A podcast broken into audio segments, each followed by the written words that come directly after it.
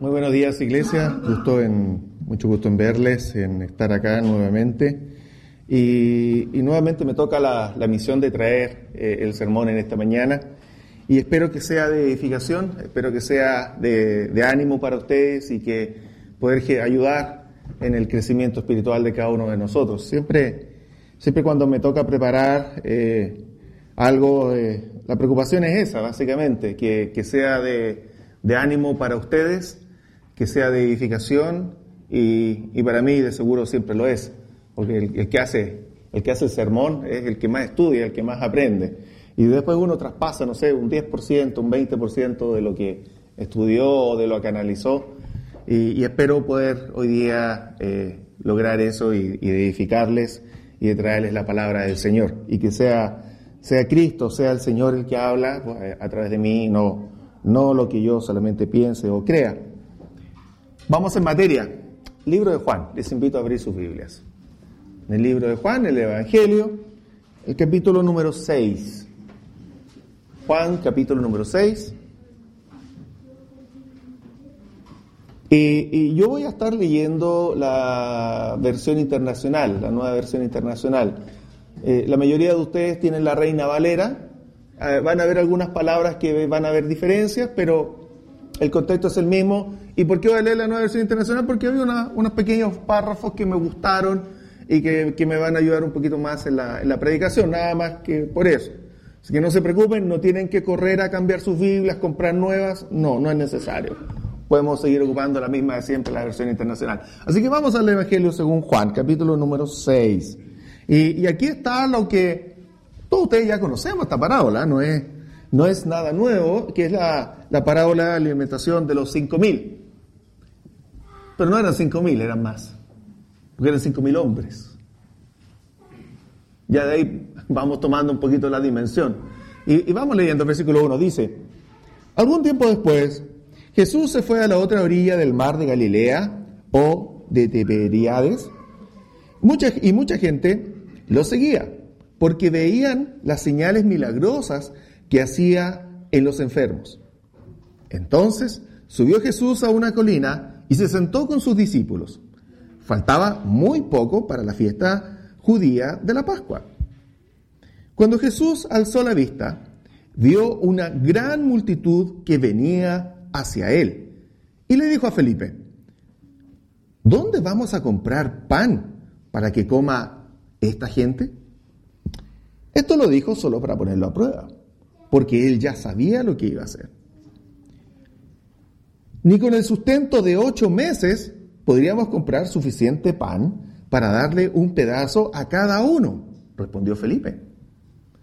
Otro de sus discípulos, Andrés, que era hermano de Simón Pedro, le dijo, aquí hay un muchacho que tiene cinco panes de cebada y dos pescados, pero ¿qué es esto para tanta gente? Hagan que se sienten todos, ordenó Jesús.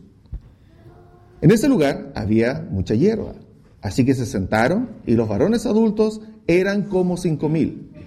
Jesús tomó entonces los panes, dio gracias y distribuyó a los que estaban sentados todo lo que quisieron. Lo mismo hizo con los pescados.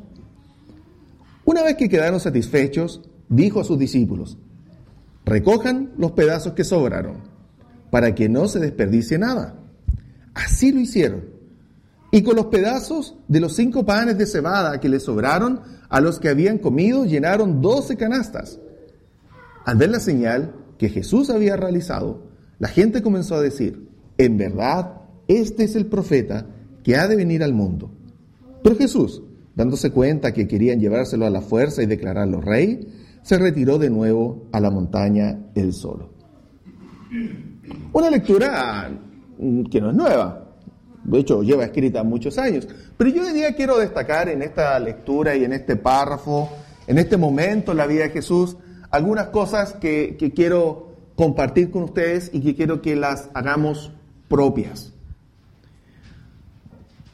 Primero, pensemos en la situación, Jesús está aquí en este monte y, ve venir a una cantidad de gente muy grande no eran cinco mil, eran cinco mil hombres. Por lo tanto, si pensamos, forma simple, un hombre por cada mujer, nos da 10.000. No vamos a sumar si es que había niños o jóvenes que no hubieran sido contados, porque recuerden que cuando contaba los hombres era sobre cierta edad para arriba. De cierta edad para abajo no se contaban. Entonces, solo supongamos 10.000. ¿Es un número grande? Imagínense ustedes cuando reciben visitas en su casa. Si a usted le llegan 30 familiares, la hermana puso cara al tiro de, de susto. Porque claro, 30 familiares comen. Cuando van los 30 familiares a mi casa, yo les digo que parecen hormigas africanas. Devastan todo, se lo comen todo, no dejan nada. Imagínense 30 familiares. Ahora imagínense 100 familiares en su casa y usted tiene que atenderlos. 100 familiares. Son 100 personas que comen. Acá eran 10.000, más o menos. Más o menos 10.000 personas. Y ve Jesús que vienen 10.000 personas.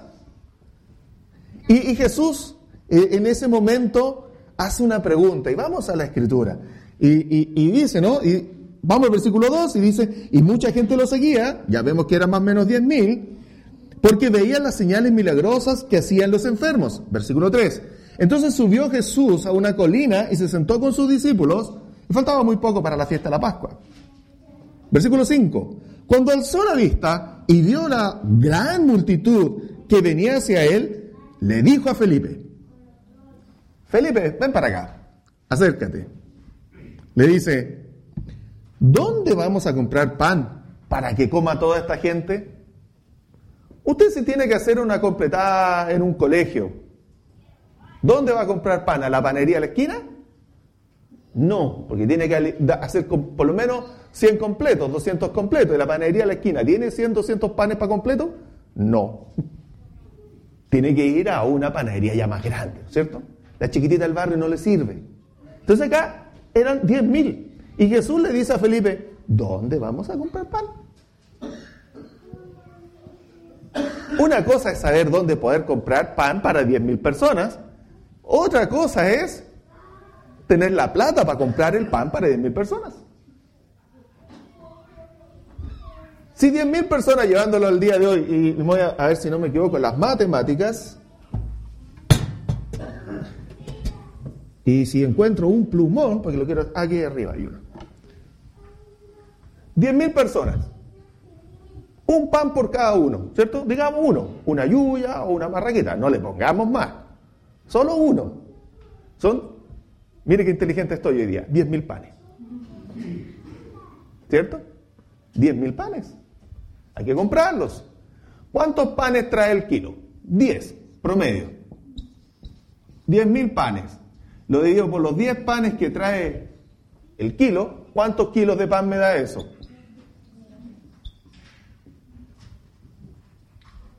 Me da mil kilos de pan. Para que ustedes sepan, mil kilos una tonelada. Para tomarle la proporción a cuánto pan era. ¿Cuánto pesa un auto? 750, 800 kilos. Eso es lo que pesa un auto, de los que tenemos aquí afuera. Para que tomen la relación, ¿no? Entonces, mil kilos, un poquito más. Y todo eso en pan. Entonces el volumen, además que el pan el volumen, entonces tiene aire entre medio, el volumen es grande. Entonces se necesitan mil kilos, considerando un pan por persona. Nadie se podía repetir todavía. Entonces ya, logísticamente, traer el pan era un problema.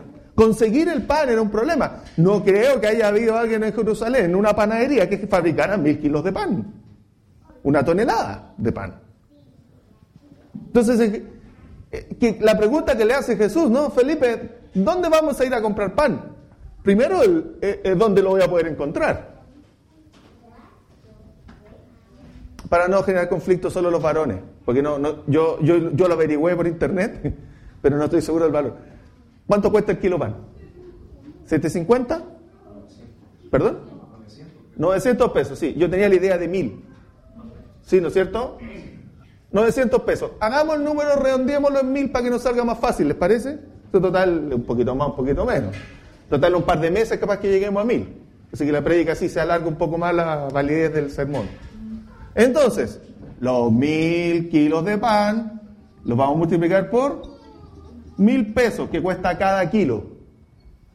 Entonces, ¿eso cuánto me va a dar?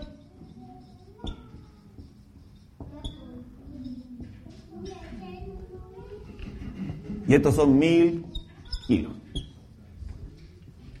Necesitaban, al día de hoy, un millón de pesos para comprar pan. Entonces yo le digo a usted, saque un millón de pesos de bolsillo y vaya a comprar pan. Ahora, ¿tiene? ¿Y sabe dónde puede encontrarlo? Fíjense la pregunta que le hace Jesús frente a esta situación. Viene la multitud, 10 mil personas, hay que alimentarlos. A un pan por persona necesitaban primero transportar una tonelada de pan y segundo tener un millón de pesos para poder comprarlo.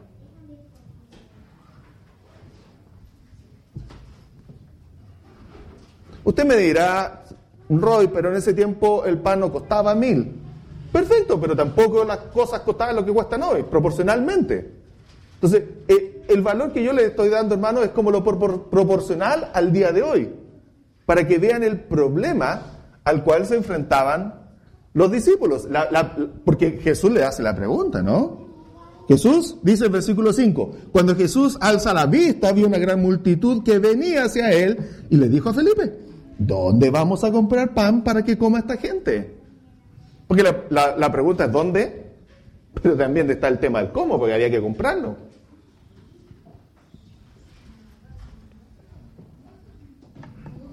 Y aquí Felipe hace una respuesta interesante, porque yo le pregunto a usted, ¿usted en cuántos meses se gasta un millón de pesos en pan? En hartos meses. Son años. Entonces, por eso dice el versículo 6, ¿no? Esto lo dijo solo para ponerlo a prueba, porque él ya sabía lo que iba a hacer. Y aquí hay una palabra que me llamó la atención en esta frase, de aquí nace el sermón. Fíjense lo que dice Jesús. Jesús le pregunta esto solo para ponerlo a prueba. ¿Jesús sabía la respuesta a esta pregunta? Sí, porque esta respuesta tenía dos respuestas. Esta pregunta tenía dos respuestas. Una era, no sé dónde podemos encontrar una tonelada de pan o mil kilos. Tampoco sé cómo voy a poder pagar esa tonelada de pan, que el día de hoy me costaría un millón de pesos. Tengo que pagarlo ahora.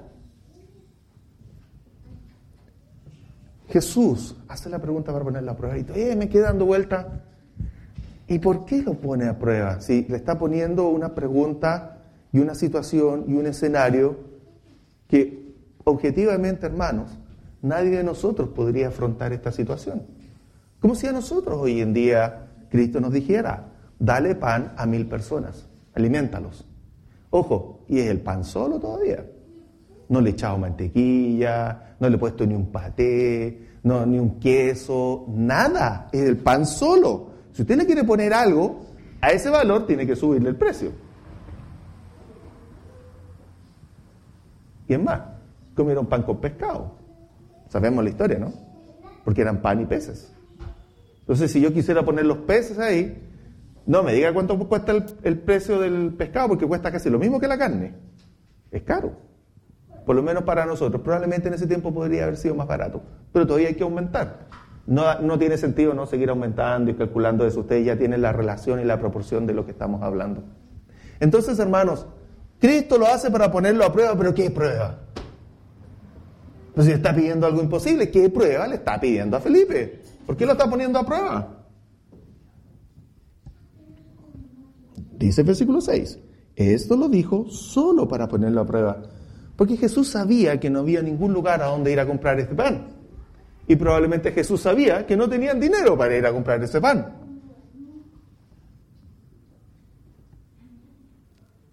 ¿Qué le respondió Felipe? Felipe responde algo muy lógico. No, es ilógica la respuesta. Es muy lógico yo creo que ustedes pueden pensar lo mismo. Dice, con 200 denarios, creo que dice la Reina Valera. a mí me gustaba la versión internacional porque me lo aclara un poquito, eh, a lo mejor se equivoca un poco más o menos, pero fíjense lo que dice en la nueva versión internacional. Dice, ni con el salario de ocho meses podríamos comprar suficiente pan para darle un pedazo a cada uno.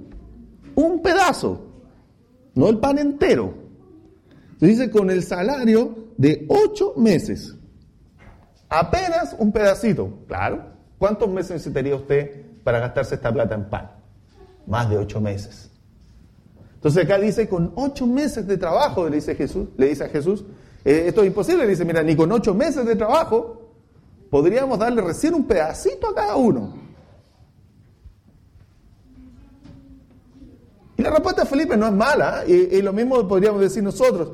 Nosotros si nos encontráramos en esa situación teníamos que decirle a Jesús, Jesús, espérame, déjame trabajar, juntar dinero, dame por lo menos un año de trabajo para que me sobre un millón de pesos y poder ir a comprar el pan. Y voy juntando a 100 luquitas mensuales. Y al mes 10 ya tengo el millón. Pero tengo que hacer ese ahorro. De lo contrario, no puedo llegar y comprar eso. ¿Es lógica la respuesta? Sí, es lógica. Es razonable. Cuando ustedes se quieren comprar algo de mucho valor, eh, si no existiera el banco y el crédito, ¿qué hace uno? Tiene que ahorrar. A la antigua. Tiene que ahorrar, juntar la platita y, después comprar lo que necesita o lo que quiere. Hoy en día estamos acostumbrados al crédito, pero es lo mismo. Eh, es el, dinero a futuro que dejo comprometido, que después tengo que pagar mes a mes por lo que me compré en el pasado. Es lo mismo, se cambia el, orden nomás. Pero la única solución que a nosotros nos quedaría en este caso para solucionar el problema inmediatamente a diferencia de Felipe, porque Felipe no tenía cuenta corriente, no tenía tarjeta de crédito, no tenía ninguna de esas cosas. Entonces él tenía que trabajar ocho meses para ahorrar y poder juntar este dinero. Nosotros, ¿qué haríamos? Tendríamos que meternos en un crédito. Pedir plata prestada. Y después estarla pagando. ¿Cuántos meses? Ocho meses, diez meses, para poder juntar este dinero y comprar el pan. ¿Pecó Felipe? No, yo creo que no, yo creo que Felipe respondió humanamente, respondió lo lógico y, respondió probablemente lo mismo que responderíamos nosotros. Oye, hay que conseguir el dinero, veamos cómo conseguimos el dinero porque no lo tenemos y, si queremos hacer algún gasto, ¿cuándo lo vamos a hacer? Y es un poco la forma de hacer que lo hacemos acá en la iglesia. ¿Cuándo vamos a hacer un gasto dependiendo de los ingresos que tenemos? Versículo 8. Otro de sus discípulos, Andrés, que era hermano de Simón Pedro, y probablemente dio a algunos de los discípulos cercanos, dice, y, probablemente lo hace con algo de cierta ironía, no lo sé, y dice, aquí hay un muchacho, el único, mira, que tiene cinco panes de cebada y dos pescados. Cinco panes. ¿Cuántos necesitamos?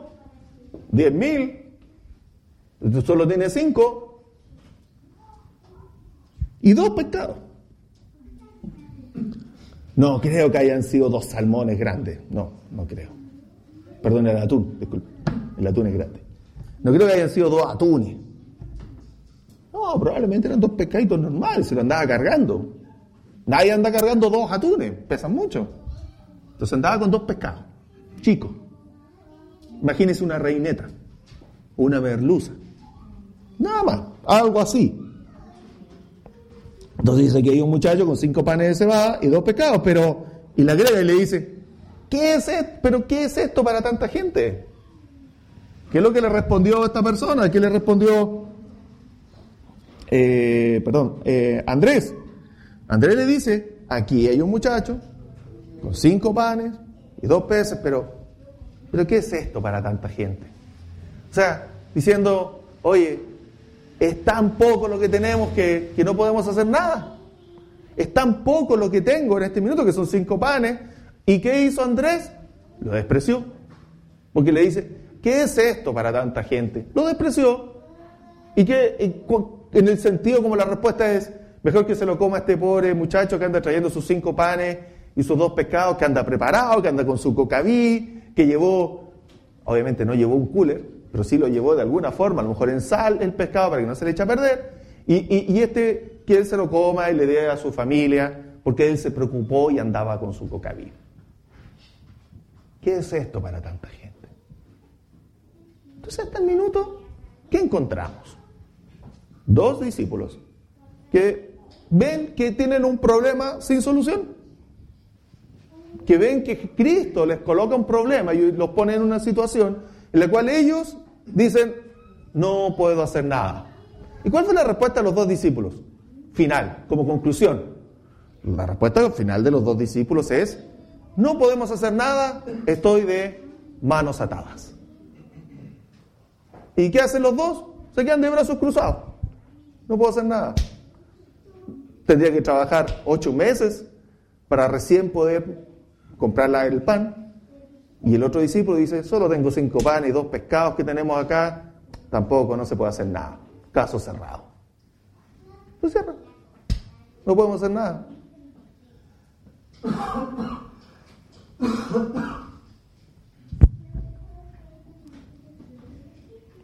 A veces, hermanos, nosotros también hacemos lo mismo.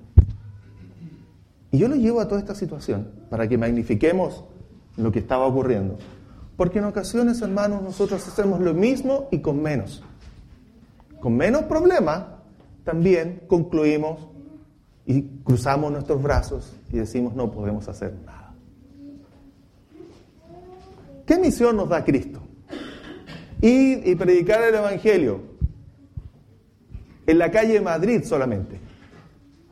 No. Y predicar el Evangelio en Santiago. Tampoco. Y predicar el Evangelio en Chile. Tampoco. Y predicar el Evangelio solo en Sudamérica. Tampoco. Ustedes saben lo que dice la Escritura. Y de predicar el Evangelio a toda criatura. Y cuando dice toda criatura, ¿hay algún límite de distancia, de, zona, de lugar?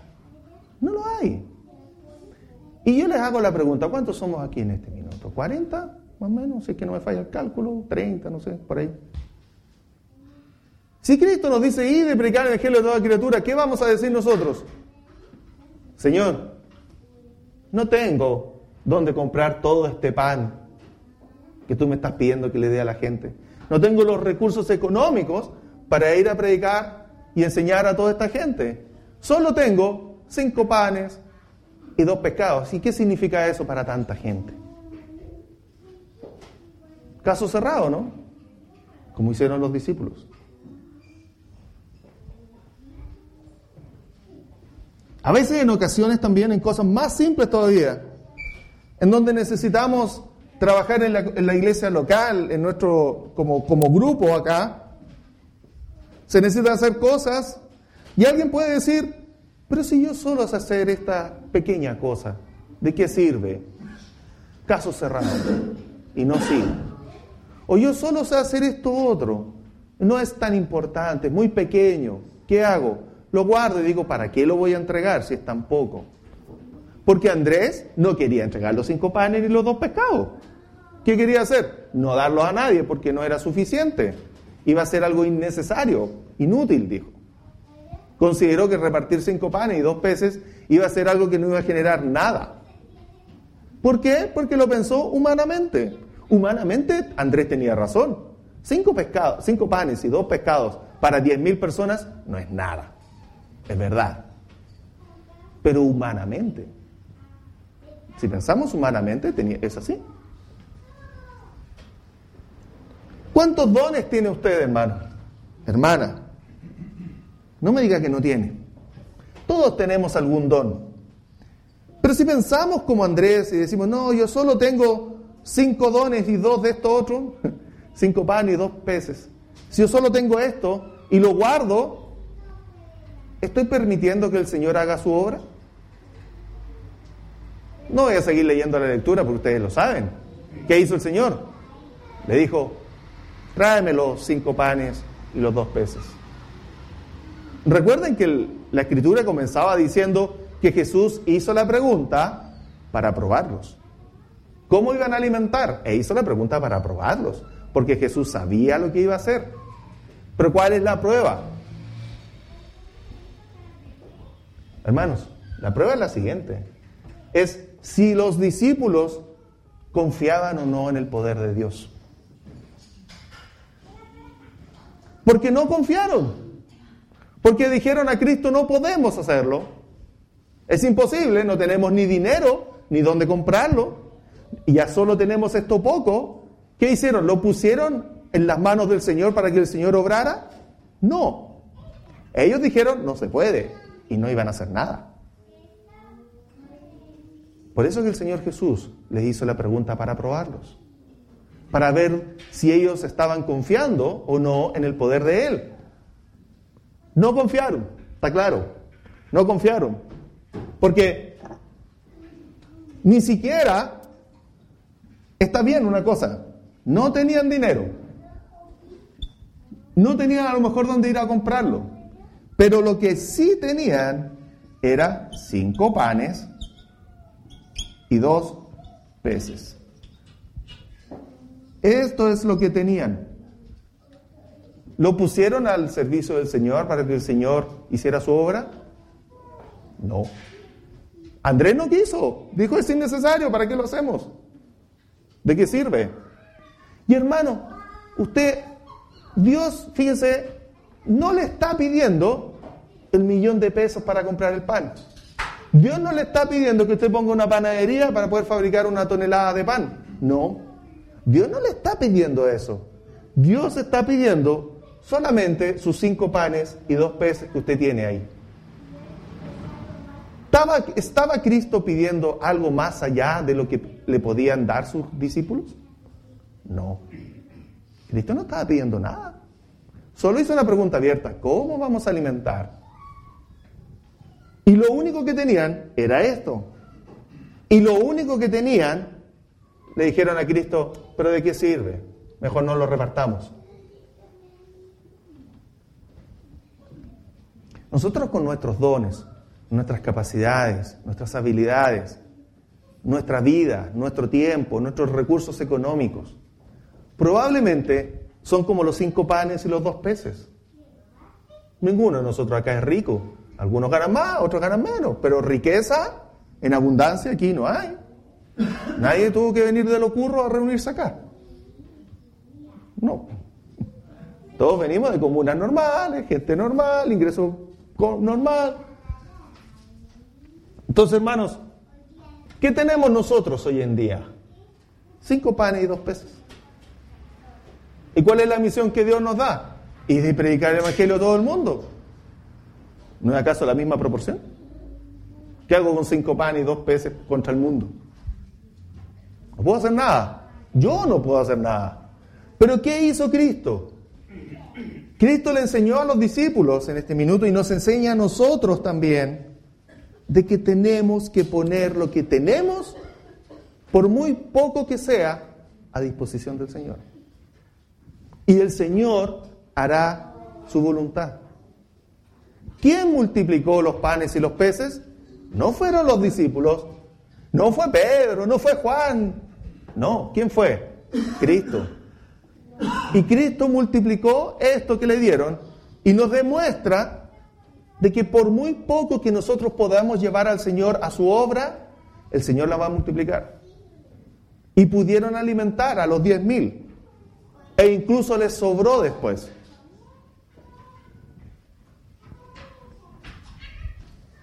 Hay un teorema matemático muy simple. Cuando multiplico por cero, ¿en qué termina el resultado? En cero. Cualquier número que yo ponga multiplicado por cero, el resultado es cero. Dios multiplica por millones. Pero si yo pongo el cero, ¿cuál va a ser el resultado? Cero.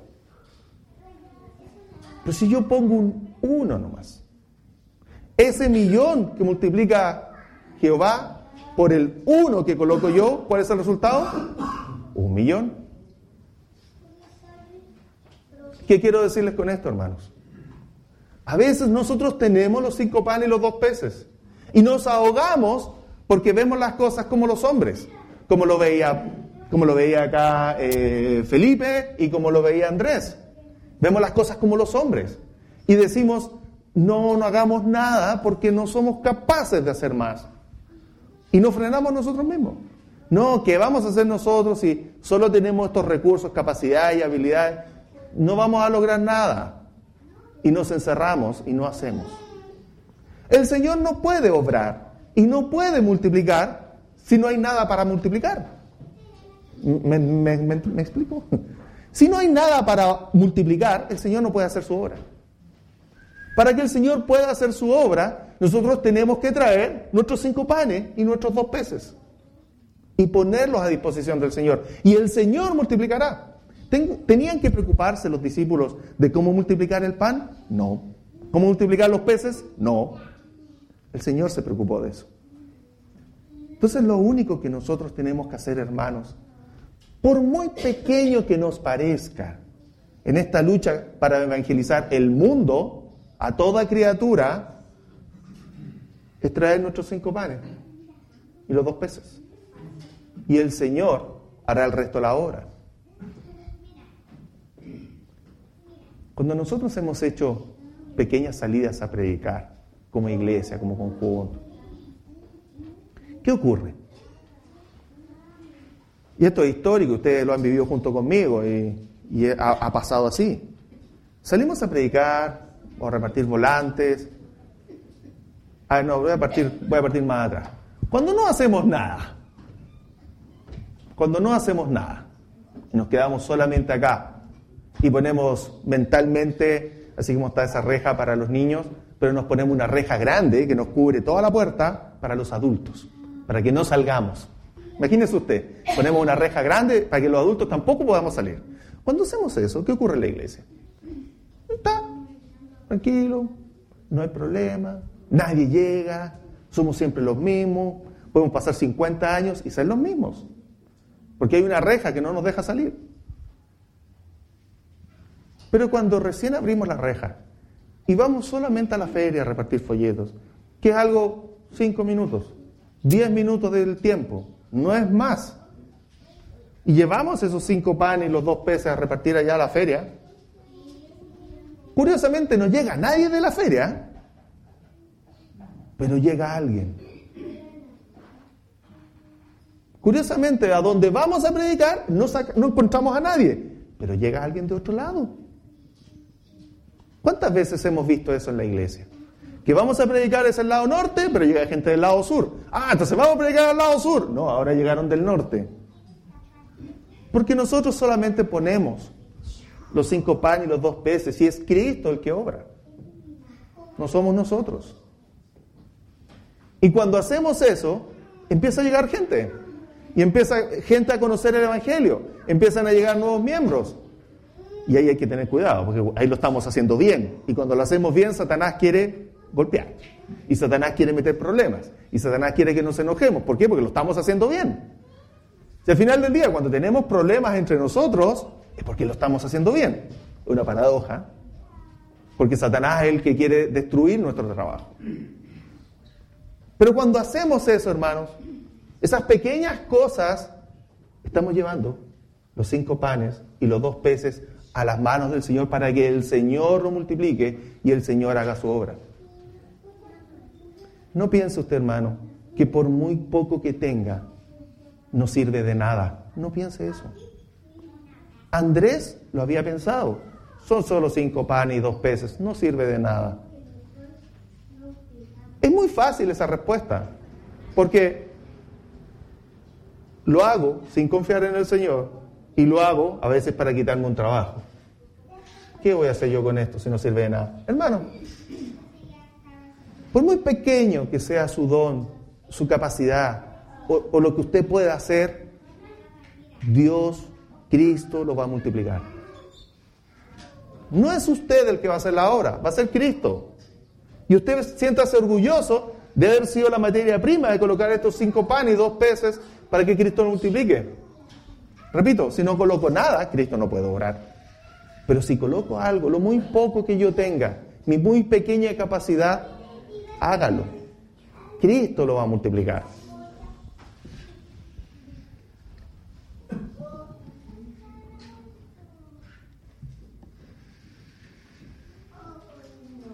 Versículo 10. Hagan que se sienten todos, ordenó Jesús. En ese lugar había mucha hierba, así que se sentaron los varones adultos, eran como cinco mil. Jesús tomó entonces los panes y dio gracias y distribuyó a los que estaban sentados todos los que todo lo que quisieron. Lo mismo hizo con los, con los pescados. Una vez que quedaron satisfechos, dijo a sus discípulos, recojan los pedazos que sobraron para que no se desperdicie nada.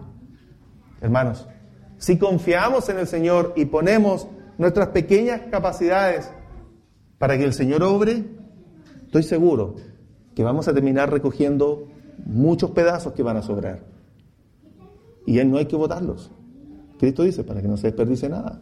Porque los volveremos a reutilizar y los volveremos a poner en manos del Señor para que el Señor siga haciendo su obra. El éxito de haber alimentado a estos cinco mil hombres aproximadamente 10.000 personas, estaba en poner la confianza en Cristo y en poner a disposición de Cristo lo poco que tenían.